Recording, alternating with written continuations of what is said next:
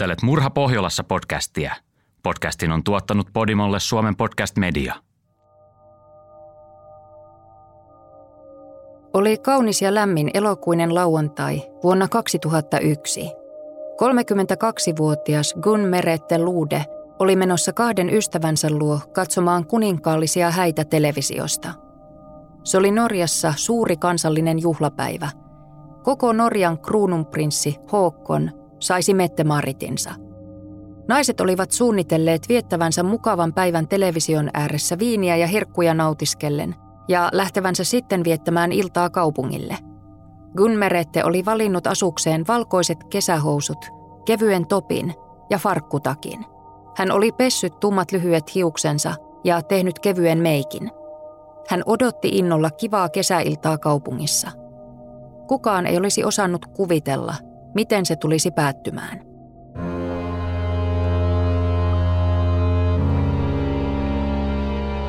Kuuntelet Murha Pohjolassa podcast-sarjaa, jossa kerrotaan Tanskan, Grönlannin, Ruotsin, Norjan ja Färsaarten huomiota herättäneistä murhatapauksista.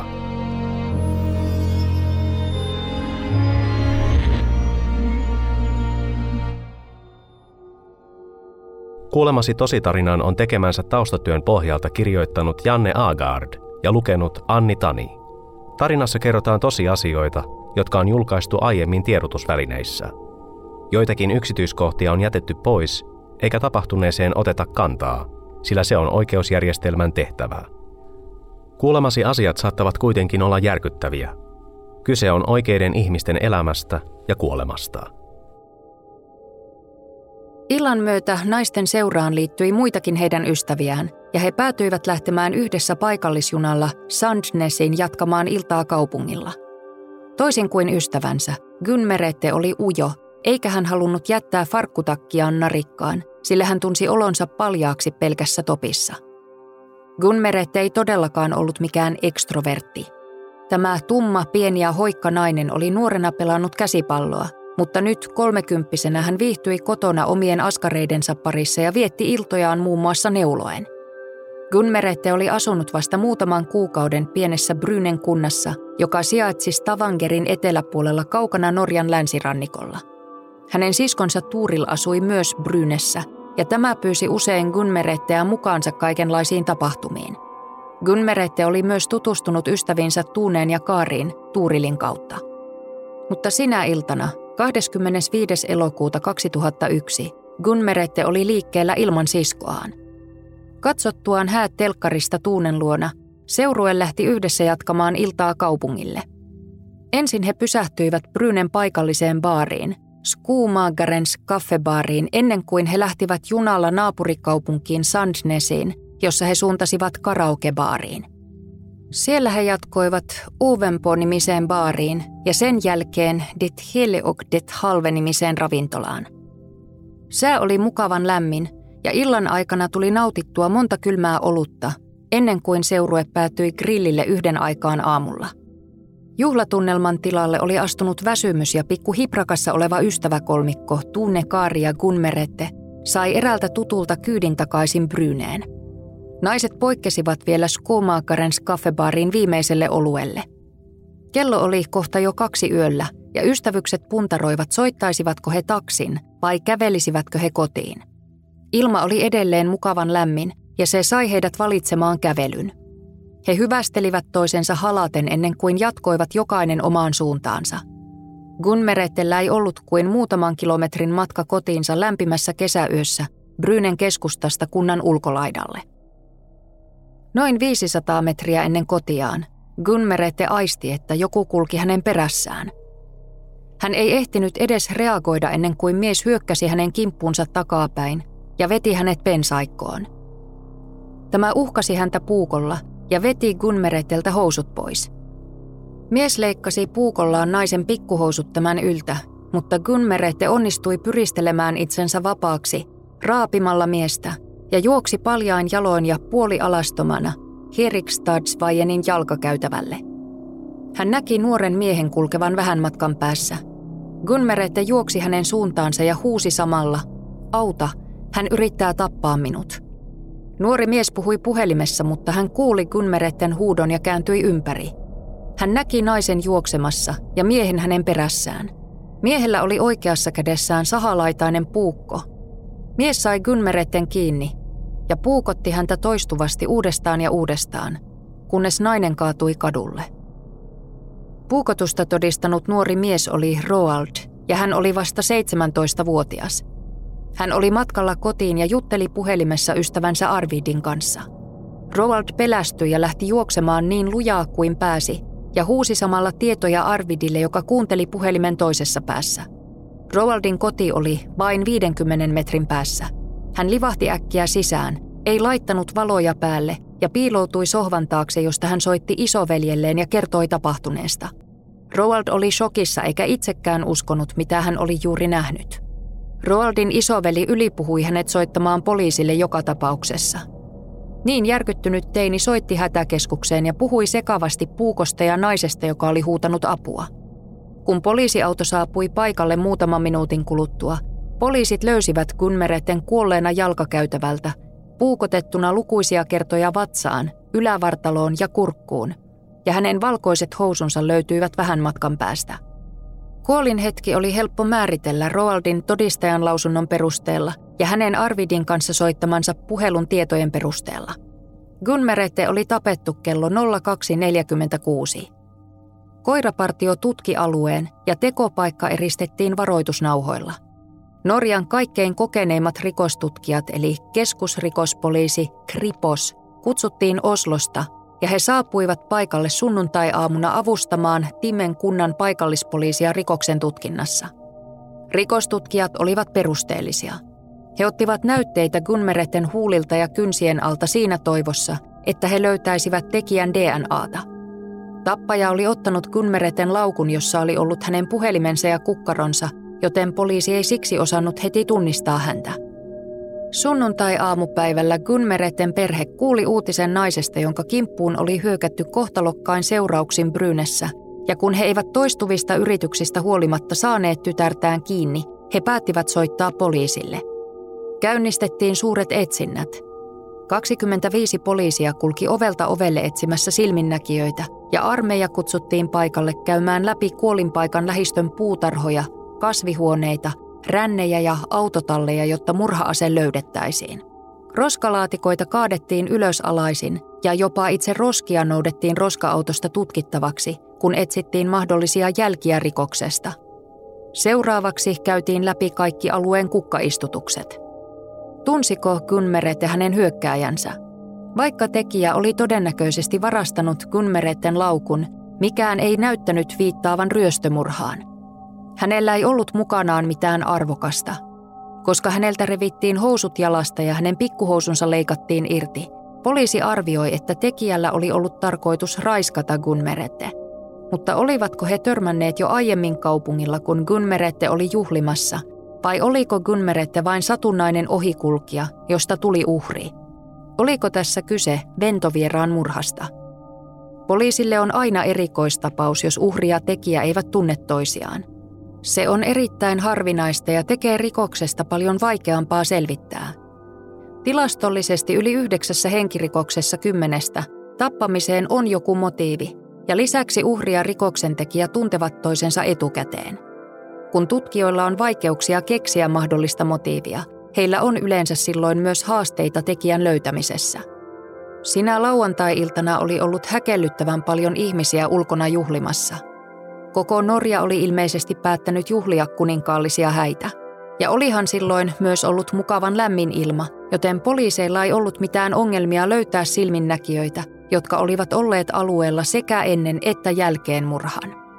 Useita ihmisiä oli nähty alueella, ja he olivat nyt etsintäkuulutettuja. Muun muassa yksi mies, joka oli nähty juoksemassa pois murhapaikalta. Brynessä ja sen lähiseuduilla oli sinä kesänä tapahtunut useita tuhopolttoja, ja lisäksi alueella oli nähty itsensä paljastajia. Näiden molempien rikosten taustalla on usein seksuaalinen motiivi. Nyt lukuisten todistajalausuntojen myötä näytti kuitenkin muodostuvan kuva useista eri miehistä, ei pelkästään yhdestä. Rikostutkimuksessa 14 ensimmäistä päivää ovat ratkaisevia. Silloin päivän tapahtumien kulku on todistajilla vielä jotenkin tuoreessa muistissa Ja lisäksi on mahdollista löytää ratkaisevia johtolankoja, kuten jalanjälkiä, eikä säätila tai tuuli ole vielä sotkenut teknisiä jälkiä. Nyt kuitenkin kahdessa viikossa oli tullut yli sata yhteydenottoa, eivätkä ne olleet vieneet tutkimusta mitenkään merkittävästi eteenpäin. Oli kuulusteltu 200 henkilöä, ja poliisi oli selvittänyt, että yhteensä 12 ihmistä oli ollut matkalla Brynen keskustasta kohti Herikstadsvajenia sillä hetkellä, kun Gunmerette oli tapettu. Tiedettiin myös, että oli mennyt puoli tuntia siitä, kun Gunmerette oli eronnut ystävistään keskustan kahvilan edessä, siihen, kun hänet tapettiin. Sen jälkeen tutkimus keskittyi niihin, joita Norjassa kutsuttiin tapaepäilyiksi. Sillä tarkoitettiin miehiä, joilla oli ollut tapana tehdä väkivallantekoja ja raiskauksia, ja epäiltiin, että se olisi tuona yönä saattanut eskaloitua tapoksi. Kaikista näistä tapaepäilyistä otettiin DNA-testit. Gunmeretestä oli saatu tarkat näytteet, ja näin pystyttiin muodostamaan hyvin luotettava DNA-profiili.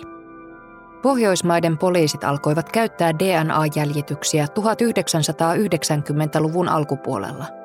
Alussa tarvittiin aika paljon DNAta, jotta pystyttiin muodostamaan DNA-profiili, ja usein oikeuslääketieteen asiantuntijat olivat hyvin varauksellisia, kun he todistivat oikeudessa – Silloin ei ollut mitenkään epätavallista kuulla asiantuntijalta, että todennäköisyys, että epäilyn henkilön DNA olisi sama kuin rikospaikalta löytynyt, oli yksi kymmenestä tuhannesta. 2000-luvun alussa ala oli kuitenkin edistynyt valtavasti. Nyt saatiin DNAta hyvin pienistäkin näytteistä. Poliisilla oli koossa useita näytteitä, ja siksi todennäköisyys oli noussut yhteen miljoonasta. Periaatteessa se tarkoitti sitä, että Tanskassa, jossa siihen aikaan asui viisi miljoonaa ihmistä, olisi maksimissaan vain viisi muuta mahdollista tekijää. DNA-näytteistä oli tullut olennainen todiste oikeuden päätöksissä monentyyppisissä rikoksissa, etenkin vakavissa rikoksissa. Ja nyt DNA-näytteitä saatiin myös kerätä ja tallentaa rekisteriin, joka oli yhteinen muiden maiden kanssa. Yhdenkään tapaepäilyn DNA ei kuitenkaan täsmännyt Kunmereten ruumiista kerättyyn DNA-profiiliin – Siksi poliisi otti poikkeuksellisen askeleen. He julkaisivat kuvan, joka oli piirretty 17-vuotiaan Roaldin selvitysten pohjalta. Kuvassa oli mies, jolla oli tumma parta ja hiukset, eikä hän ollut erityisen pohjoismaalaisen näköinen. Poliisi oli epäröinyt kuvan julkaisemista, sillä siinä vaiheessa kun kuva julkaistaan, yleisön huomio kiinnittyy henkilön ulkoiseen olemukseen. Jos todistaja muistaa jonkun yksityiskohdan väärin, Kuvan julkaiseminen saattaa vain sekoittaa ihmisten mieliä. Mutta kun tutkimukset eivät edenneet muutenkaan, poliisi päätti julkaista kuvan. Poliisi julkaisi kuvan myös yhdestä toisesta miehestä, joka oli nähty rikospaikalla. Kaksi Brynessä toimivaa paikallispankkia lupasivat sadan tuhannen kruunun palkkion tiedoista, jotka johtaisivat ratkaisuun. Mitään ei tapahtunut. Vuoden kuluttua tapahtuneesta 15 poliisia työskenteli edelleen täyspäiväisesti Gunmereten tapon selvittämiseksi. Viranomaisille tulleet 1100 yhteydenottoa oli käsitelty ja 288 henkilöä oli tutkittu ja 181 henkilöä pidätetty. Yhden teorian mukaan tekijä oli ulkomaalainen, joten poliisi tarkisti muun muassa alueen molemmat pakolaiskeskukset ja ulkomaalaiset taksikuskit – Poliisi kävi läpi myös telemaston tietoja. Ne pitivät sisällään kolmesta tuhannesta kännykästä tulleet 30 000 rekisteröintiä ja mukana oli myös alueen mobiililiikenteestä tehty tilasto. Toukokuussa 2003, lähes kaksi vuotta tapon jälkeen, poliisi ei ollut edistynyt mihinkään murhamiehen tunnistamisessa. Erään pankin valvontakameravideon kuva tuntemattomasta miehestä julkaistiin, mutta sekään ei johtanut mihinkään – Kesäkuussa tutkintaryhmä lakkautettiin. Siihen mennessä 1240 miestä oli ollut DNA-testissä. Näistä 190 oli ollut Brynens Skomagarens kaffebaarissa rikosiltana. Marraskuussa 2003 tapaus esiteltiin Norjan televisiossa ohjelmassa, jossa käytiin läpi selvittämättömiä rikostapauksia. Tämän seurauksena tuli 25 yhteydenottoa, mutta yhdessäkään ei ollut mitään, mikä olisi edistänyt tutkintaa. Pari selvännäkijää esitti myös omat teoriansa, mutta niistäkään ei tullut mitään selvyyttä asiaan. Huhtikuussa 2004 kun sekä poliisi että Gunmeretten perhe oli jo luopunut tappajan etsinnöistä, Tiimen syyttäjän virasto sai yllättäen yhteydenoton Olborista, Tanskasta. Meillä on nyt täsmäävä DNA-näyte. Gunmerettestä otettu DNA-näyte oli täsmännyt 41-vuotiaan Olborissa raiskauksesta epäilyn tanskalaisen miehen DNAn kanssa. Miehen nimi oli Kim Knös. Hän oli entinen sotilas ja työskenteli nyt osa-aikaisesti työmiehenä Norjassa. Hänen nimensä oli ollut siinä epäiltyjen tietokannassa, jonka Norjan poliisi oli kerännyt.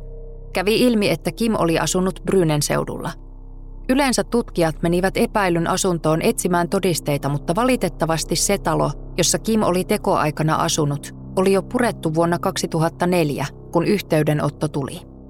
Olporin poliisi kuulusteli Kimiä. Hänellä oli neljä lasta ja hän asui Pohjois-Jyllannissa. Hän oli myös asunut Brynessä ja työskennellyt siellä putkimiehenä kahteen otteeseen kesällä 2001. Näinä aikoina hän oli asunut yhdessä kahden muun rakennusmiehen kanssa – ja hän teki usein työkeikkoja Norjassa, jossa palkat olivat paljon korkeammat kuin Tanskassa. Elokuussa 2004 Kim luovutettiin Norjaan. Hänen kuulustelunsa olivat haasteellisia. Kim vaihtoi selityksiään moneen kertaan matkan varrella sitä mukaan, kun teknisiä todisteita esitettiin. Kimin oman kertomuksen mukaan hän oli ollut töissä kello 19 asti tuona lauantaina – hän oli mennyt kotiin suihkuun ja lähtenyt siitä kaupungille kolmen kämppäkaverinsa kanssa. He kävivät Time Station-nimisessä kapakassa Juren hotellissa. Lopuksi Kim yritti mennä Time Out-nimiseen baariin, mutta se oli kiinni. Matkalla kotiin hän oli nähnyt Gunmeretten makaavan kadulla ja ohimennen hipelöinyt tätä, mutta ei ollut tajunnut, että tätä oli puukotettu. Hän oli kuullut askeleita kadulla ja mennyt puskan taakse piiloon – jonka jälkeen hän näki tuntemattoman miehen poistuvan naisen luota. Poliisin päätodistaja, nyt 20-vuotias Roald, näki sattumalta Kimin syyttäjän viraston tiloissa päivää ennen kuin oikeudenkäynti oli alkamassa. Hän tunnisti Kimin välittömästi. Tanskassa Kimiä epäiltiin väkivallan teosta ja raiskauksesta, jotka molemmat oli tehty Olborissa. Toinen uhreista oli 36-vuotias nainen, joka asui Amarkaadella lähellä Kimiä – hänen luonaan oli eräänä päivänä käynyt tuntematon miespuolinen naapuri, joka oli pyytänyt päästä sisään, sillä hänellä oli ongelmia vesimittarin löytämisessä. Sisällä asunnossa mies veti puukon naisen kurkulle ja komensi hänet makuuhuoneeseen. Siellä mies sitoi naisen kädet ja työnsi sukan naisen suuhun ja sen jälkeen pahoinpiteli hänet. Nainen pääsi lopulta pakenemaan, kun hänen onnistui sanoa, että hella oli päällä ja hänen piti mennä keittiön sammuttamaan se – Sieltä hän juoksi äkkiä rappukäytävään huutamaan apua. Toinen tapaus, josta Kimiä syytettiin, oli raiskaus. Nuoret siskokset olivat menneet heille ennestään tuntemattoman miehen asunnolle ja mies uhkasi heitä puukolla. Hän pakotti toisen siskoksista mukaansa puistoon, jossa mies uhkailemalla pakotti tytön suuseksiin. Molemmissa tapauksissa otettiin DNA-näytteet, jotka täsmäsivät Kimin näytteen kanssa. Nämä kaksi naista tunnistivat myöhemmin Kimin – ja siinä vaiheessa päätettiin tarkistaa lukuisten muiden selvittämättömien päällekäyntien ja raiskaustapausten DNAt, jotta saataisiin selville, olisiko Kim voinut olla myös niiden tekijä. Näistä selvittämättömien tapausten DNA-näytteistä vain Gunmeretteen liitetty näyte täsmäsi. Kimin avovaimon mielestä mies oli syytön. Kuulusteluissa hän kertoi miehestä, jolla oli kyllä kova tahto, mutta joka oli myös hyvä ja rakastava isä lapsilleen – niin heidän yhteiselle neljälle lapselleen kuin hänen kolmelle aiemmalle lapselle. Tämä lausunto poikkesi räikeästi siitä, miten Kimin työkaverit kuvailivat häntä tunnekylmäksi, raaaksi ja seksiaddiktiksi. Ei löytynyt mitään viitteitä siitä, että Kim ja Gunmerette olisivat tavanneet elokuun 25. päivän iltana vuonna 2001. Kim kielsi syyllisyytensä, eikä siksi antanut mitään selityksiä sille, miksi hän oli valinnut Gunmereten ja miksi tämän oli pitänyt kuolla. Mutta DNA-näyte ja Roaldin vahva todistajan lausunto eivät jättäneet mitään sijaa epäilyksille oikeudessa. Helmikuussa 2005 Brynen käräjäoikeudessa käsiteltiin kolmea tapausta ja Kim todettiin syylliseksi kaikissa syytekohdissa. Olborissa tapahtuneisiin päällekäyntiin ja raiskaukseen sekä Gunmeretten tappoon. Tuomioksi tuli 16 vuotta vankeutta ja maastakarkoitus Norjasta. Syyttäjä oli toivonut 18 vuoden vankeustuomiota ja valitti päätöksestä hovioikeuteen. Ennen tapausten käsittelyä niin käräjäoikeudessa kuin hovioikeudessa Kimille tehtiin mielentilatutkimukset. Kesäkuun valituksen käsittelyssä oikeuspsykiatrien lausunnot Kimistä olivat kuitenkin muuttuneet. Psykiatrit olivat sitä mieltä, että Kimiltä puuttui empatiakyky ja hän osoitti merkkejä psykopatiasta muun muassa siksi, että hän kielsi tapon ja osuutensa rikoksiin. Tällä kertaa tuomioksi tuli 18 vuotta vankeutta ja korkein oikeus kieltäytyi käsittelemästä Kimin valitusta ja anomusta uudesta oikeudenkäynnistä. Vuosien ajan Kim yritti päästä koevapauteen, mutta sitä ei myönnetty. Viimeisin anomus oli vuodelta 2018. Hovioikeus oli sitä mieltä, että hän saattaisi tehdä uuden rikoksen päästyään vapaaksi, sillä hän ei ollut muuttanut käytöstään eikä ollut suostunut hoitoihin, joihin hänet oli ohjattu alkoholismin ja peliriippuvuuden vuoksi. Sen sijaan Kim siirrettiin tanskalaiseen vankilaan, jotta hän voisi olla lähempänä perhettään.